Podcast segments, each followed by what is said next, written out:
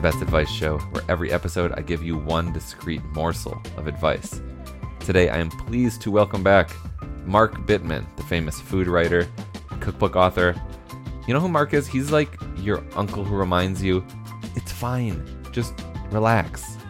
For example, like sometimes you hear a chef talk about how important knife skills are. Mark Bittman disagrees.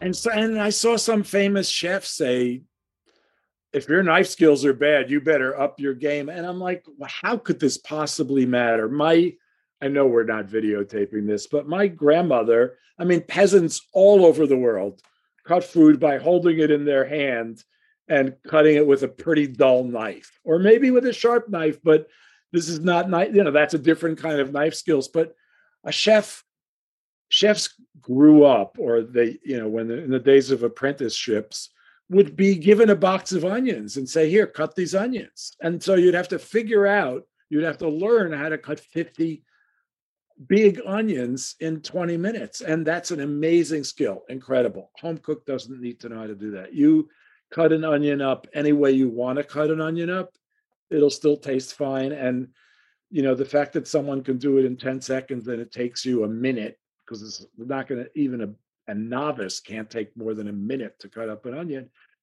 So what? So it costs you 45 seconds. I mean, the dish is taking you a half an hour to make. 45 seconds is not a big deal.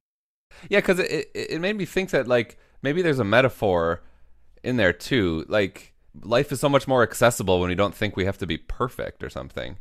Or expert. I mean, and mostly we don't. I mean, no one thinks they have to drive like I, I don't know the names of any race car drivers. Me neither. So sorry, it's a little embarrassing, but no one thinks that, no one thinks you know they need to drive like somebody who drives in the Indy 500, if such a thing still exists. Let's say Grand Prix de Monaco, that must still exist.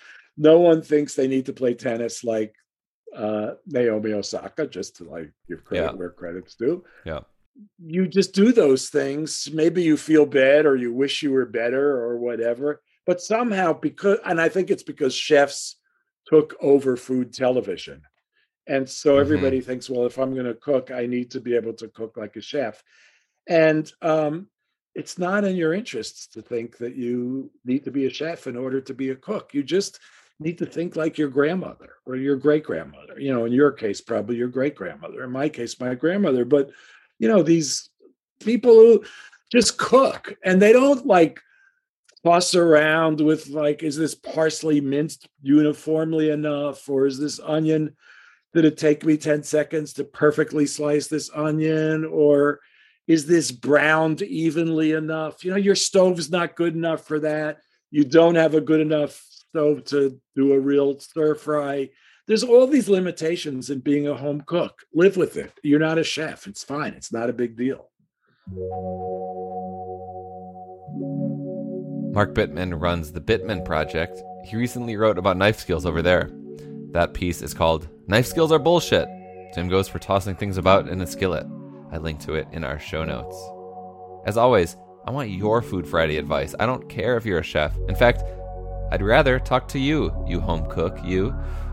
Give me a call on the hotline 844 935 BEST and give me your best Food Friday advice. That's 844 935 BEST.